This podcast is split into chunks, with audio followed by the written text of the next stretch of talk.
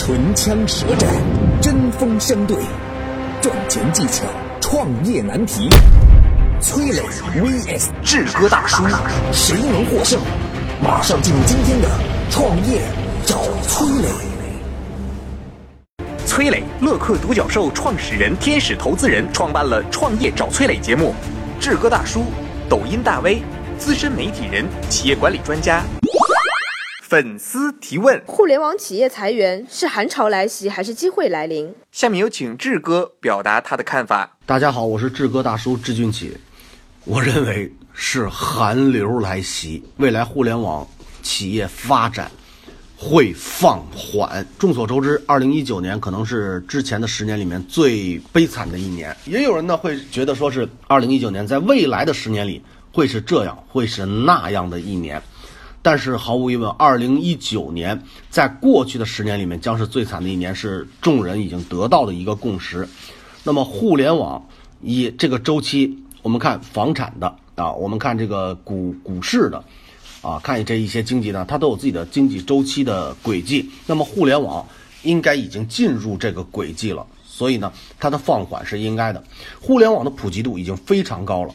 如果说在过去的两三年里面，互联网还有增长的话，实际上是已经把最后的一波非互联网人群网进互联网里面了。那么，我觉得这一批人群主要呢是放宽一点，说是四十五岁以上的人群；再窄一点说，可能是五十岁、六十岁以上的人群。那么，在之前的两年、三年里面，把这一部分人群都网进互联网了啊！大家应该能够慢慢的发现自己的就是。嗯，六七十岁的大哥大姐，或者说爸爸妈妈、阿姨啊、大伯这一个年龄段的人，这个年龄段的人都开始发朋友圈了，啊，都开始网购了，啊，都已经进入到互联网了。那么它已经趋于一个饱和的状态了。又有很多人原有是在互联网的这个这个圈层里面生活，也发现互联网的这个整个的生活的状态也有一些觉醒了，比如说假货呀。啊，比如说这个，嗯，比较嗯冷漠的人际关系呀，啊，大家一起四个人、五个人好朋友在一起喝了一个下午茶，其实只是各自刷各自的朋友圈，各自刷各自的抖音，然后呢，临走前拍一张照，哎呀，我们四个人，我们五个人度过了一个非常愉快的下午，其实谁也没理谁，大家也发现这也是这样的问题了，所以慢慢的开始放弃互联网，走出来，这样的觉醒的一批人也开始有了。而且互联网呢，在五 G 时代的到呃到来的时候呢，也有一些洗牌，所以我认为它是正式进入寒流来袭，放缓了它该有的这个脚步，并不是周期，而是寒流，请大家警醒。感谢志哥的精彩发言，下面有请崔磊表达他的看法。首先呢，我也对于二零一九年甚至接下来的时间当中。整个经济状况可能会有那么一点自己的忧虑啊，但是这也很正常，经济发展它都是有周期的嘛。看从二零零八年、零九年一直到现在为止，也差不多十年的时间了。然后全世界的经济都在高速的发展，那这个时候遇到一些这个系统性的调整，这也很正常。但是呢，我觉得就是互联网最近裁员啊，我认为跟整个就是所谓的寒冬啊等等没什么太大的关系啊。几个原因，第一个原因是 从一四年大众创业万众创新，然后。呃，投资机构开始疯狂的去投资一些互联网企业，一直到现在为止，一直都会有企业的更新迭代嘛。那有一些企业，它被吹得比较大了，然后估值很高了，然后即将要去上市了。那最重要看什么？要看它的市盈率啊，要看有没有利润啊，是不是被市场接受啊？最终市场检验下来说，哦，原来这个模式看来只有在资本的助推下，那是可以生存的，但是没有资本的助推，好像玩不转。于是被检验出来了。就是真金不怕火炼，结果被火炼出来不是真金。你说这个事儿跟所谓的就是整个寒潮啊，跟或者说金融的系统性调整，这有什么问题？这没有问题啊，我没有关系啊。就关键是企业本身的质地不够好嘛。那当然会有一些比较好的企业了。你看，包括像今日头条，这不是很不错吗？是吧？包括小米，不是也干得挺好吗？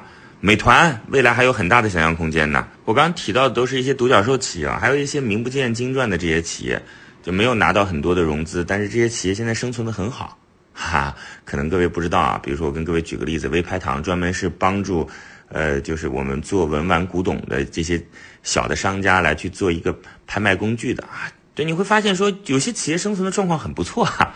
我觉得这不是说现在遇到了一些这个经济的系统性调整，遇到了寒潮，而是企业本身的质地就有问题，这事儿你怪不了别人啊。这是第一个。第二件事情呢，就是互联网企业这个招人砍人，这都有的很正常。你看，我们什么时候招人？就是我们要大量的去获取流量的时候去招人嘛，是不是？那我我们每一个企业，就尤其是互联网企业，当你业务要快速进行拓展的时候，你势必要招一大批员工来进行攻城拔寨嘛，这很正常嘛。但是现在中国互联网的这个用户红利基本上都已经用完了，那用完之后，那那些攻城拔寨的人是不是差不多就结束自己的使命了？啊，这听来好像有点残酷啊，这个兔死狗烹，弹尽弓藏。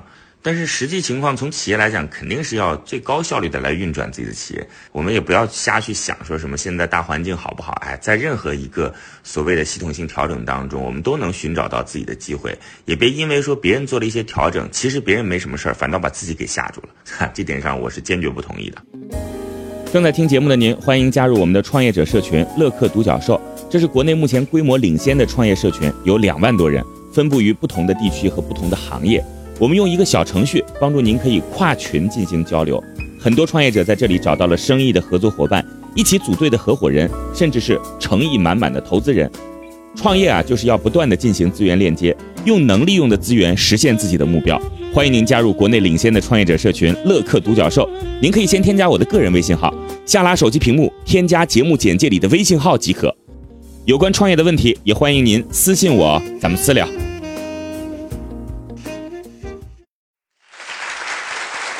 感谢崔磊的精彩发言。下面让我们来看看各位听众有什么看法。我觉得是个巨大的危机。呃，我好多同事都在互联网企业都被降薪或者辞退了。现在行业不景气，还是多多保住自己的现有利益吧。现在是个机会呀！任何一个行业都会经历一个上升和下降的完整周期。现在现在是一个下降趋势，就和股市熊市一样。等大家都觉得没希望的时候，你的机会就来了。我觉得现在是个机会。俗话说，潮水过去了，才知道谁在裸泳。过去的互联网行业泡沫太多了，现在正好是有能力的企业和个人异军突起的时候。我觉得现在是个危机。前两年是行业的红利期，各种投资，各种资源涌向互联网行业，现在该还债了。粉丝提问：二手车视频自媒体创业，优先打造视频主人公的个人品牌，还是自媒体自身品牌？下面有请志哥表达他的看法。大家好，我是志哥大叔志俊奇。我认为应该长期来讲，看自媒体的品牌更加重要。那么我们不排除就是在自媒体上面“自”这个字儿啊，就是自己的“自”。是摆在第一位的自媒体，个人的信誉是极度重要的。但是如果没有平台，我觉得自己的存在是非常难以支撑的。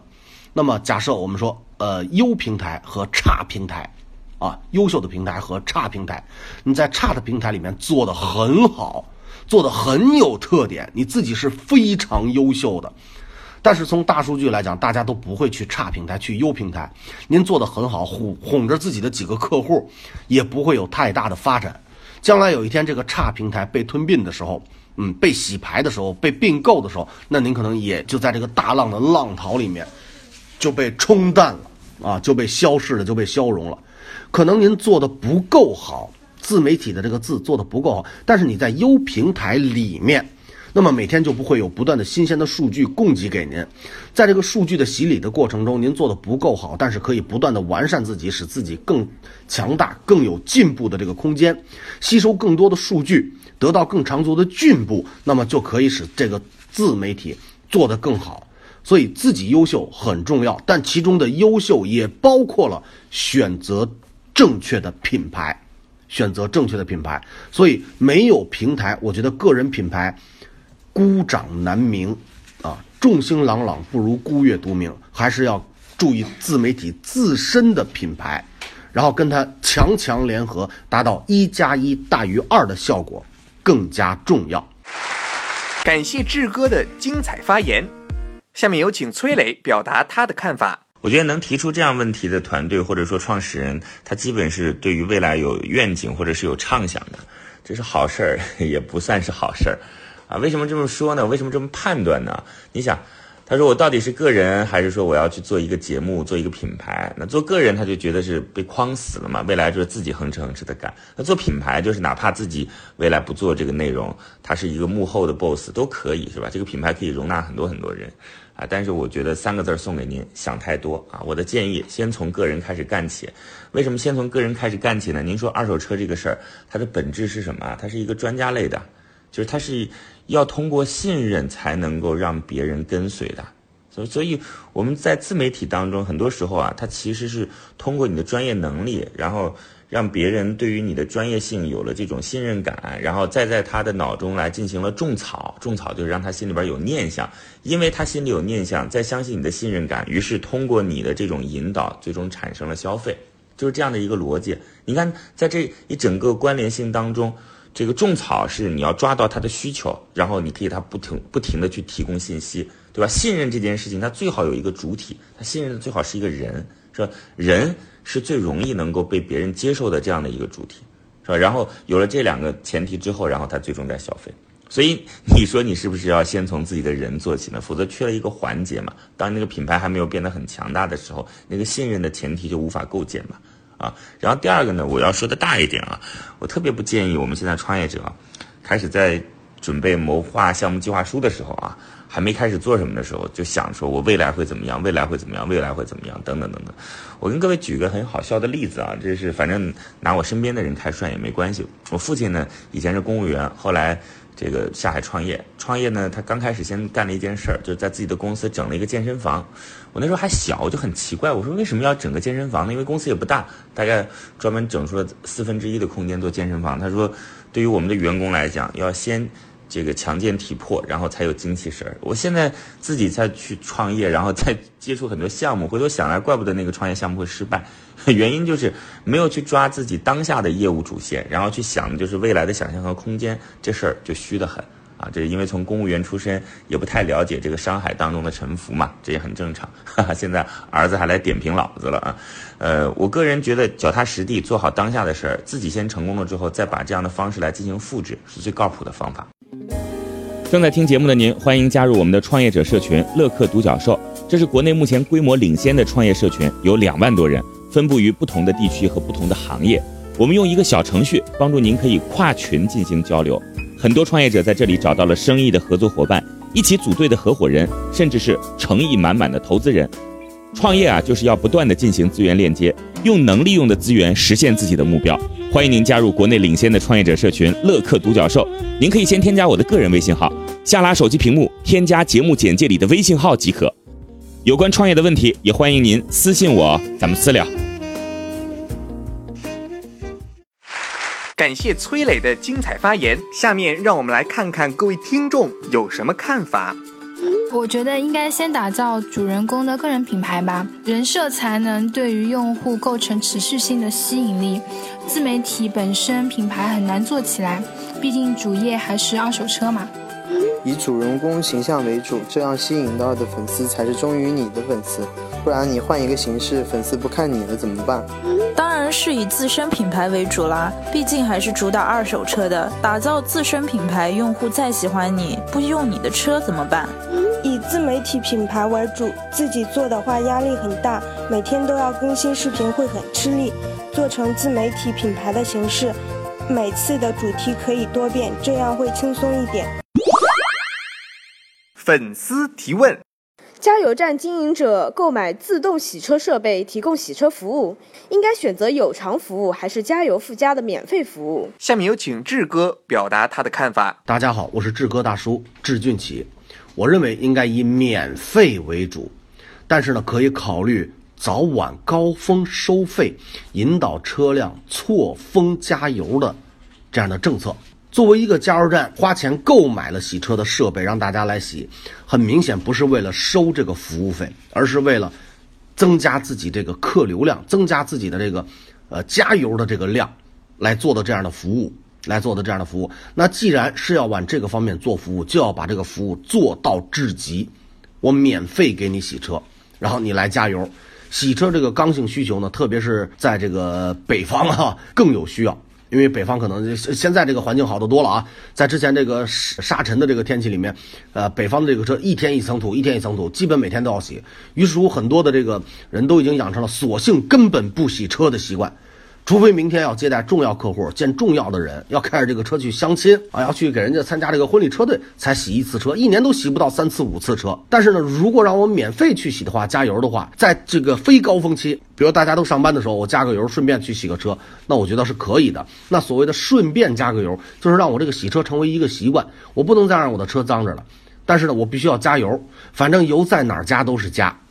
在这儿加还能让车保持一个比较干净的状态，而且有很大一批呢对这个个人卫生条件要求比较高的人，他是有洗车的习惯的。那么对于这一批人来讲，洗车是刚需。如果把他的刚需变成了免费，那是一个多幸福的事儿。所以，既然你不是洗车行啊，你是加油站啊，你为的是自己的加油加的更多呀。如果能够把这些刚需的人费用免掉，那么对加油站的加油服务一定带来很好的助推作用。所以我认为，如果是加油站买了洗车的设备，那么提供服务的时候应该以免费为主。但是周六日人会很多啊，会很排队呀。好啊，那就周一到周五的上班时间。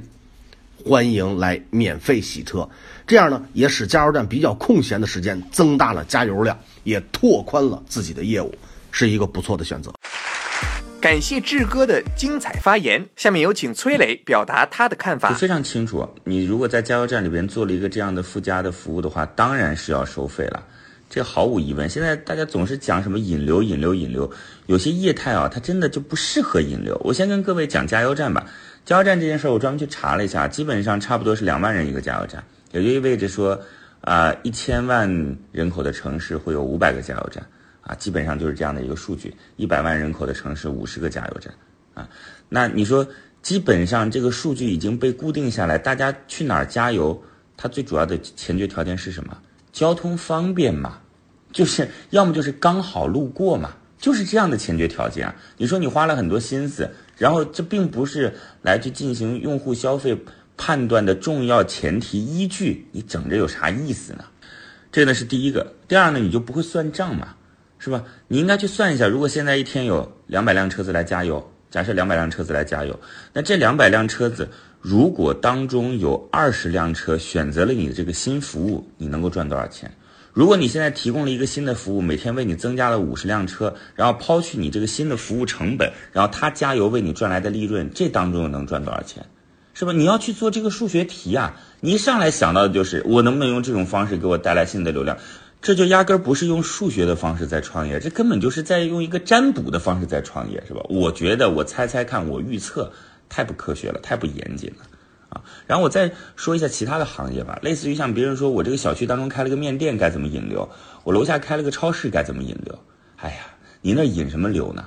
就是你自己在那瞎折腾。你看你自己所面对的一批客户，相对来讲啊，就是固定的。你与其去想引流，不如想好怎么做好自己的服务啊，让自己的这整个就是口碑在你周边的这些用户当中能够口口相传，这才是最重要的。别一天到晚看到互联网的那个所谓的什么流量啊，所谓的裂变啊，就想着说，哎，我做一个线下门店，我是不是也能跟新零售相关？我是不是也能够去进行这样的这个改造，做好自己的产品？有很多业态，就是当你选择地址的那一刻起，你基本上已经锁定了你的目标用户了。剩下要做的事儿，就是别让别人嫌弃你，让别人对你的产品放心、称赞、举大拇指。那就是你当下最需要做的事儿。感谢崔磊的精彩发言，下面让我们来看看各位听众有什么看法。免费吧，我这附近有家加油站，就是搞全自动洗车的，半年就倒闭了，有偿服务很难做下去的。当然要收费，自动洗车也是要买设备的，好不好？这都是成本呀，不收费怎么把成本收回来？嗯，我觉得还是免费比较好，免费可以作为引流的一种手段，吸引用户来你这里，来的多了，加油业务的收入就会好，洗车才能赚几个钱。收费一定要收费，这是我提供的服务，就是用来提高收入的，不收费怎么作为业务？今天的节目到这里就结束了，感谢两位的精彩辩论。创业找崔磊，我们下期再会。正在听节目的您，欢迎加入我们的创业者社群乐客独角兽。这是国内目前规模领先的创业社群，有两万多人，分布于不同的地区和不同的行业。我们用一个小程序帮助您可以跨群进行交流。很多创业者在这里找到了生意的合作伙伴，一起组队的合伙人，甚至是诚意满满的投资人。创业啊，就是要不断的进行资源链接，用能利用的资源实现自己的目标。欢迎您加入国内领先的创业者社群乐客独角兽。您可以先添加我的个人微信号，下拉手机屏幕添加节目简介里的微信号即可。有关创业的问题，也欢迎您私信我，咱们私聊。